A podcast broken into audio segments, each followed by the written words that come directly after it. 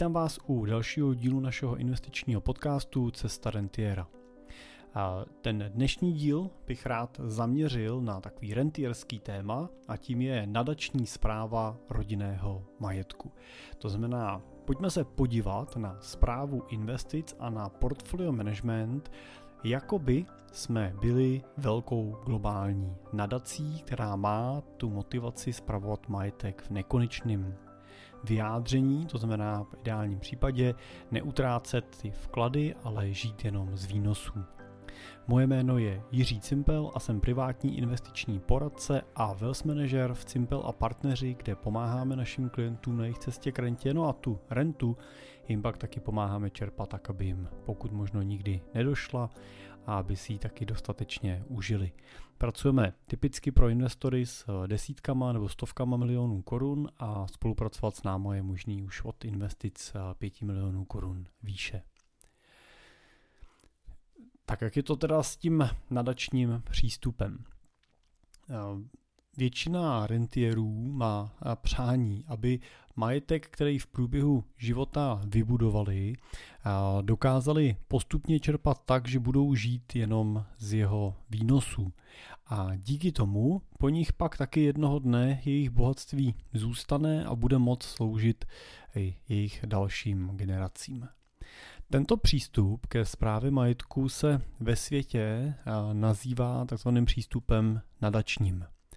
Odpovídá totiž strategii, kterou využívají největší světové nadace, které hospodaří z prostředky, které získávali nebo získávají od dárců způsobem, že jim tyhle dary vlastně slouží jako investiční kapitál, který generuje průběžné zisky. No a tyhle zisky následně rozdělí na dvě části. Jednu část reinvestují zpět do toho svého investičního kapitálu, tak aby zvýšili jeho budoucí investiční výnosy a potenciál.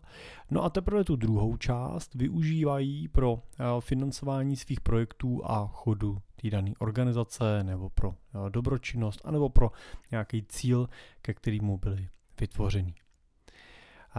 Takovým českým reprezentantem, řekněme teprve se rodícím, by mohla být nadace manželů Vlčkových, kteří formují tu svoji investiční strategii podobným způsobem. A my se pojďme podívat na nadace už existující s nějakou letitou zkušeností a podívejme se na to, jak oni ten svůj majetek spravují. Prvním takovým zástupcem, který určitě, pokud se neposloucháte náš podcast poprvé, tak uh, už jste slyšeli, tak uh, je nadace Nobelova. Ta spravuje majetek po Alfredu Nobelovi, který založil už na konci 19. století, bylo to konkrétně v roce 1895, a vložil do ní tehdy většinu svého majetku. Tehdy to bylo 31 milionů švédských korun. Eh, jejím cílem je podpora míru ve světě eh, v podobě udílených eh, Nobelových cen míru. Nadace žije i dnes po více než 100 letech z majetku, který do ní Nobel vložil.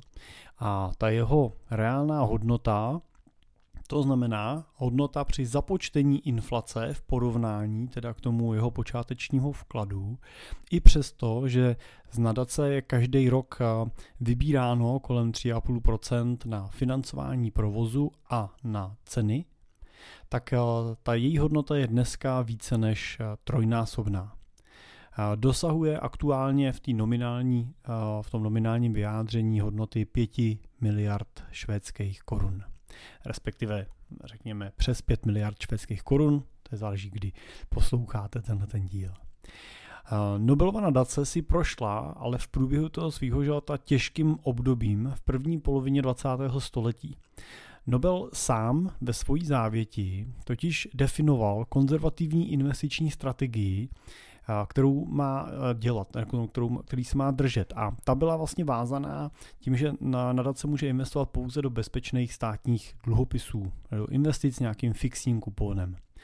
To však mělo neblahé důsledky na to celkové mění nadace, i na odměnu pro laureáty Nobelovy ceny. Sázka na, na tu konzervativnost by nadaci nakonec úplně vyhladovila a její reálný majetek byl v polovině 20. století méně než poloviční. No a nadace tak stála před eh, těžkým rozhodnutím a byla nucena upravit tu svoji alokaci aktiv eh, směrem k větší akceptaci rizika a víc globálnímu nastavení. K velké proměně té investiční filozofie došlo v roce 1953 a ty prostředky se postupně přelily do akcí, čímž si nadace zajistila svoji nesmrtelnost. Nadaci se daří dlouhodobě naplňovat její cíl, kterým je vydělávat minimálně 3,5% ročně nad inflaci.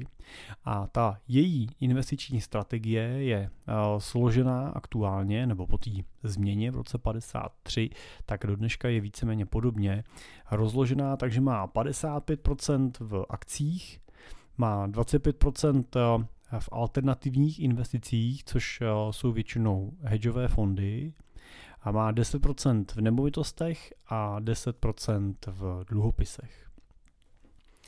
Nobelova nadace je podle mě typickou nadací s ambicí nekonečného působení.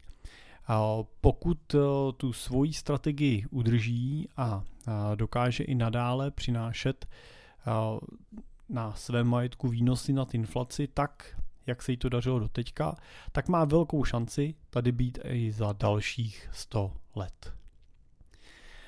Dalším takovým nadačním eh, zástupcem eh, je eh, Norský ropný fond. Norský ropný fond je taky známý jako Norský státní peněžní fond, tak je fondem, který vznikl v roce 1990. Je teda oproti Nobelově nadaci výrazně mladším bratrem a spravuje přebytečné příjmy z norské ropy a zemního plynu. Jeho hlavním cílem je zajistit dlouhodobou stabilitu norské ekonomiky a financování budoucích generací. A to prostřednictvím investic do různých aktiv, jako jsou akcie, dluhopisy a nemovitosti. Fond je největší svého druhu na světě a jeho hodnota se odhaduje dneska na více než 1 bilion dolarů. Norský ropný fond investuje zhruba 70% svých aktiv do akcí, čímž je dynamičtější než Nobelova nadace a zbytek je rozdělený mezi dluhopisy a nemovitosti. A preferuje investice do široce diverzifikovaných akciových portfolií, které zahrnují akcie firm z různých sektorů a geografických oblastí. Dluhopisy jsou většinou investovaný do státních dluhopisů a vládních obligací, což eh, poskytuje celkem stabilní a nízké riziko výnosů. No a fond taky investuje do nemovitostí v různých zemích, eh, zejména to v Evropě a Severní Americe, a to především do komerčních nemovitostí. Eh, na, plný název Norského ropního fondu je Statens Pension Fund Uteland, omlouvám se za svoji norskou výstovnost, tedy v překladu je to státní penzijní fond s tím globálním zaměřením drží podíly dneska v přibližně 9120 eh, firm po celém světě. A co je zajímavost, je, že vlastní dneska asi 1,4% všech akcí obchodovaných na burzách a eh, tím se stává eh, jedním z největších vlastníků společností na světě.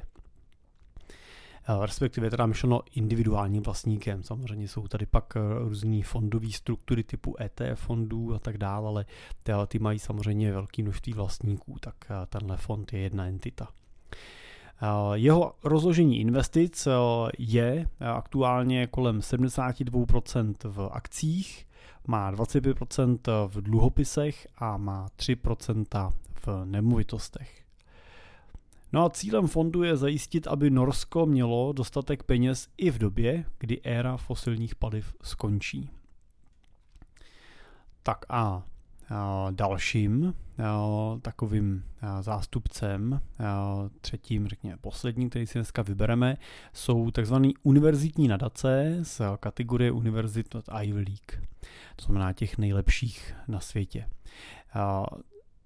Oni jsou vlastně příkladem toho, že existují jiné organizace, než třeba Nobelova nadace, které úspěšně investují svoje peníze na finančních trzích po velmi dlouhou dobu. Příkladem právě jsou americké Ivy League univerzity, které ten, mají podobný příběh financování, jako třeba Nobelovka, to znamená berou si část těch výnosů na financování provozu. Tyhle špičkové univerzity mají zprávu majetku, která se postupně vyvíjela. V minulosti, v 30. letech, měly univerzity v portfolích hlavně dluhopisy, právě kvůli vysokým nominálním výnosům. Protože ale inflace začala být problém v polovině 20. století a ty fondové nadační struktury prohrávaly boj s inflací právě vlivem velkého poměru dluhopisů, podobně jako se to dělo Nobelovce, tak se postupně správci rozhodli i v těchto univerzitních nadacích přesunout část peněz do akcí. V době, kdy, bylo to vlastně v době, kdy vznikalo hodnotové investování a vycházely přitom z myšlenek a investičních principů otce hodnotového investování Benjamina Grahama. V 50. letech už víc než polovina jejich portfolií byla tvořena akciema. Dnes se nikdo nediví takovému přístupu, ale tehdy to bylo zcela revoluční průlom.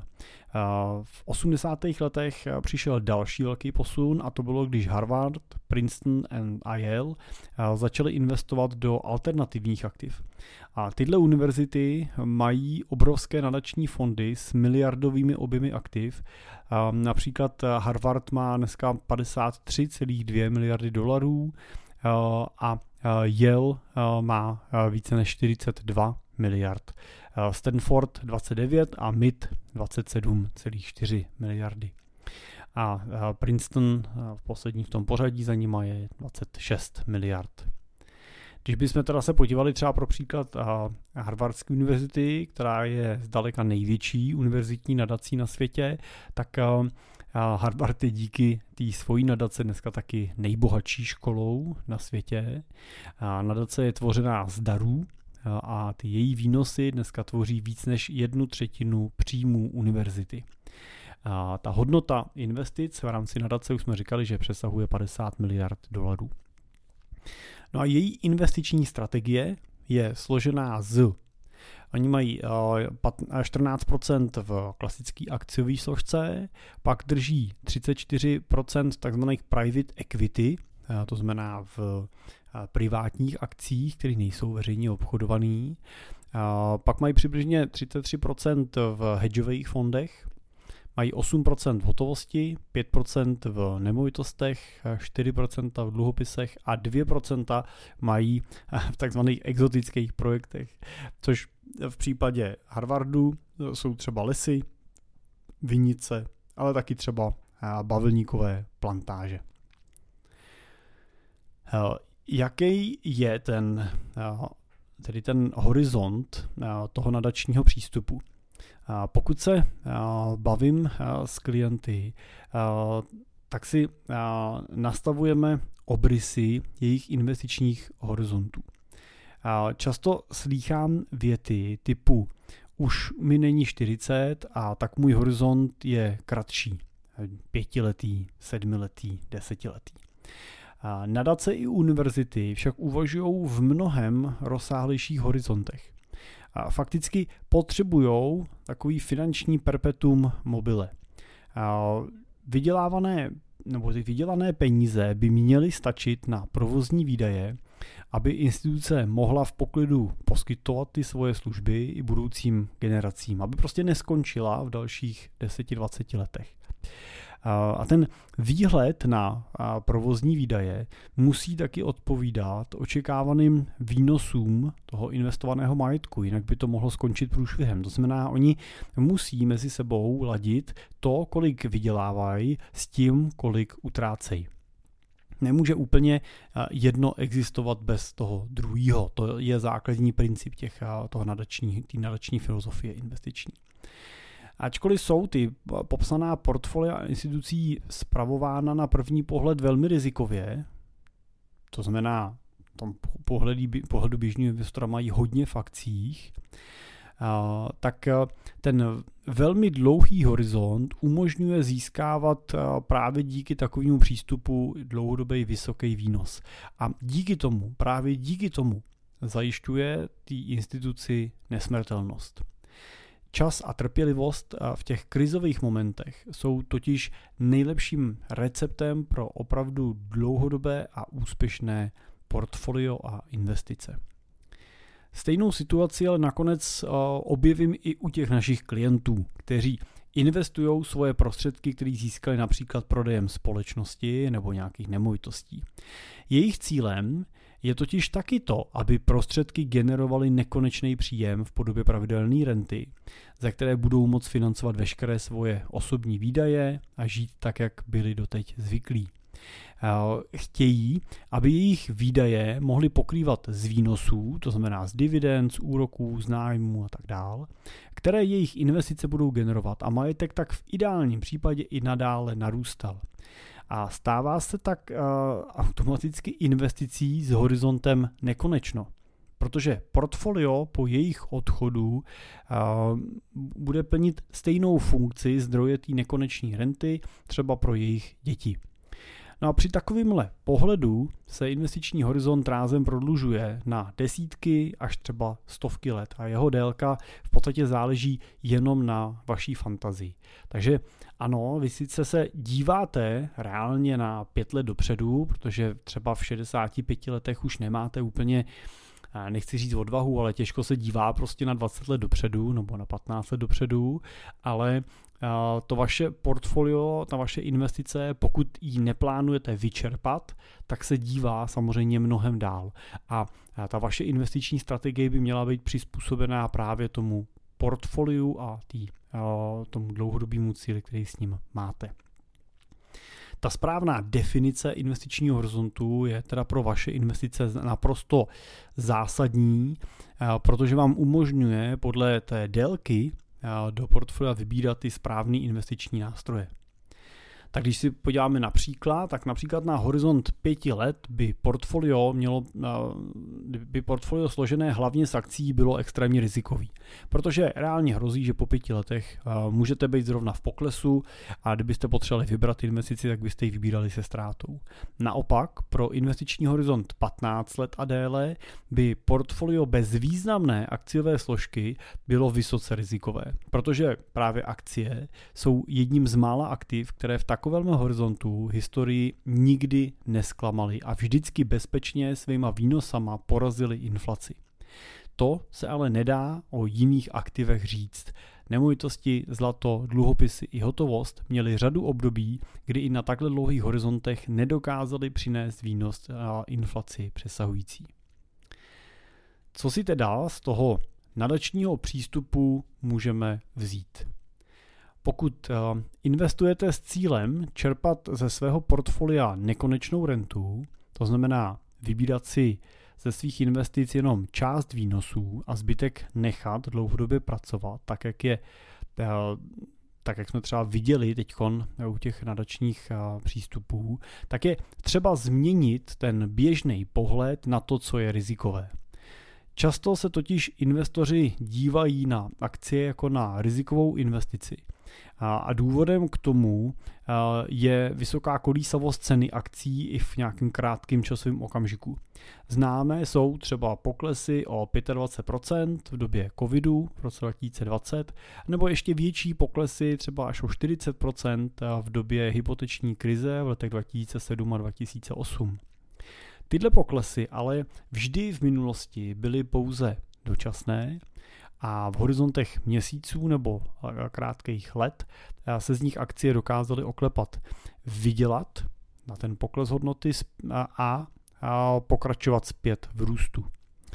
Z obavy před takovýma poklesama konzervativní investoři končí často třeba v bankovních hotovostních vkladech a dluhopisech. Ty sice většinou kolísavost hodnoty vkladu nepřináší, bohužel ale taky nepřináší potenciál dlouhodobě svým výnosem tu inflaci porazit. A takový investor je pak odkázaný k postupnému snižování reálné hodnoty svého majetku a postupně v úvozovkách chudnutí. Dluhopisy nebo hotovostní vklady mají většinou garantovaný výnos, který vám přináší v průběhu a nebo po skončení té investice. Garantují vám pak taky to, že po skončení dohodnutého období vám vrátí zpět celý váš vklad. Právě tahle garance ale znamená problém. Vy sice získáte v průběhu investice průběžný výnos po době úroku, ale po jejím skončení dostanete svůj, skla, svůj vklad zpátky bez navýšení. Pokud jste teda ten průběžný výnos utratili jako třeba rentu, tak eh, ta reálná hodnota vašeho majetku po jeho splacení vlivem inflace klesla. Akcie v tomhle ohledu mají jedinečnou vlastnost. Dokážu vám vyplácet v průběhu jejich držení pravidelný příjem v podobě dividendy, ale také postupem času narůstají na svojí ceně. Takže pokud držíte danou společnost dostatečně dlouho, a je to teda správná společnost, to znamená funguje a prosperuje, tak i přesto, že jste celou dobu držby dostávali dividendu, tak při prodeji té akcie prodáte za, tu akci prodáte za více, než jste za ní původně zaplatili. A rizikem té akciové investice samozřejmě teda může být sázka na jednu kartu. Pokud se rozhodnete investovat pouze do jedné nebo jenom několika konkrétních společností a váš výběr se ukáže jako špatný, no tak snadno celou tu svoji investici můžete ohrozit. A řešením, jak takovou situaci můžete, jaký můžete předejít, tak je neinvestovat do jednotlivých společností, ale rovnou do celých indexů. No, index v tomto případě je nějaký seznam akciových společností, které mají něco společného. Jo, dá se například o akcie firm z určitého regionu nebo sektoru nebo velikosti. A známým příkladem takového indexu je například často v médiích zmiňovaný index S&P 500, což je index, který zahrnuje 500 největších amerických společností, seřazený od největší po nejmenší. A investicí do takového indexu vlastně rozložíte tu svoji investici mezi těch 500 největších firm a krach jedný z nich na to vaše portfolio teda nebude mít zásadní dopad. To, na co takovou investicí vsázíte, je to, že se americkým firmám bude v dlouhodobém horizontu dařit jako celku, že budou vydělávat a díky tomu vy budete vydělávat s nimi. Takovou investici můžete jednoduše řešit přes nějaký fond. Nejčastěji se ty indexy nakupují přes ETF fondy, což jsou přímo burzovně obchodované fondy, o kterých už jsem v minulých dílech mluvil mnoho. Pokud by vás k ETF zajímalo víc detailů a chtěli jste přemýšlet i na tom, jak si svůj plán nastavit a připravit, tak abyste do uh, eh, ETF nebo do portfolia složeného z ETF fondů uh, byli schopni investovat. A jak vlastně si udělat takový svoje nadační portfolio, jak si sestavit svoji vlastní Nobelovu nadaci, tak popisujeme v našem praktickém průvodci, jak investovat do ETF fondů, uh, který si můžete spolu s naším kurzem Cesta Rentiera, což je šestidílný online kurz, kde vám vysvětlíme základní principy fungování ETF fondů a investic, tak eh, si ho můžete koupit za eh, necelých 300 korun na našich webových stránkách na www.cimpel.cz v sekci e-shop. Jmenuje se, nebo je tam pod balíčkem Investuj sám. Eh, tak a zároveň bych chtěl ještě říct, že teď jsem mluvil o dluhopisech a akcích. Mohlo by to vypadat tak, že akcie jsou jediná správná možnost a dluhopisy třeba jsou špatně nebo jiný aktiva jsou špatně. To určitě nemělo, nebo nemělo by to takhle vyznít. Ten akciový a dluhopisový nebo nemovitostní mix v portfoliu je zajímavý a často rozumný mix akcí, dluhopisů, nemovitostí dohromady nesnižuje ten dlouhodobý výnos, ale naopak pomáhá velmi dramaticky snižovat tu případnou volatilitu, tu kolísavost vaší investice. Takže uh, určitě má smysl ty portfolia míchat, má smysl využívat ten, tu multi-asset složku, protože i u těch nadací jsme mohli vidět, že standardně vlastně všechny z nich tenhle ten multi-asset přístup, ten mix těch různých assetů, různých tříd aktiv, typicky právě akcie, nemovitosti a dluhopisy, tak vlastně všichni tenhle přístup využívají. A využívají ho proto, protože samozřejmě, když budu mít portfolio jenom s akcí a ono klesne, tak můžu skutečně několik let čekat na to, než eh, se vrátí zpátky do té své původní hodnoty. Pokud mám v portfoliu namíchaný i dluhopisy, mám tam třeba i nemovitosti nebo třeba nějaký komodity, třeba v podobě zlata, tak eh, si můžu vybrat eh, při čerpání peněz, z kterých hromádky si je vyberu. Zároveň mi to portfolio jako celek většinou neklesá tolik, protože když padají akcie, tak to snadno může být třeba pozitivní signál pro třeba právě nějaký komoditní aktiva typu třeba zlata, který zase v těchto dobách má tendenci posilovat. Když padají akcie, neplatilo to pro rok 2022, ale často to znamená, že když padají akcie, tak, tak mi klesají úrokové sazby, protože se snaží centrální banka stimulovat ekonomiku a to znamená, že mi zase rostou dluhopisy, takže zase akcie a dluhopisy můžou pomáhat v té kombinaci tomu, že když nám jedno klesá, druhý má tendenci třeba růst. Takže ten mix aktiv je smysluplný a má smysl určitě uvažovat o tom, že si to svoje portfolio namíchám z různých tříd aktiv. A zase, jak ten mix dělat, je popsáno i v té naší knížce s tím v tom praktickém průvodcu do investic do ETF fondů, anebo i v nějakém základu v našem rentierském minimu, který si můžete stáhnout na našich webovkách úplně zdarma.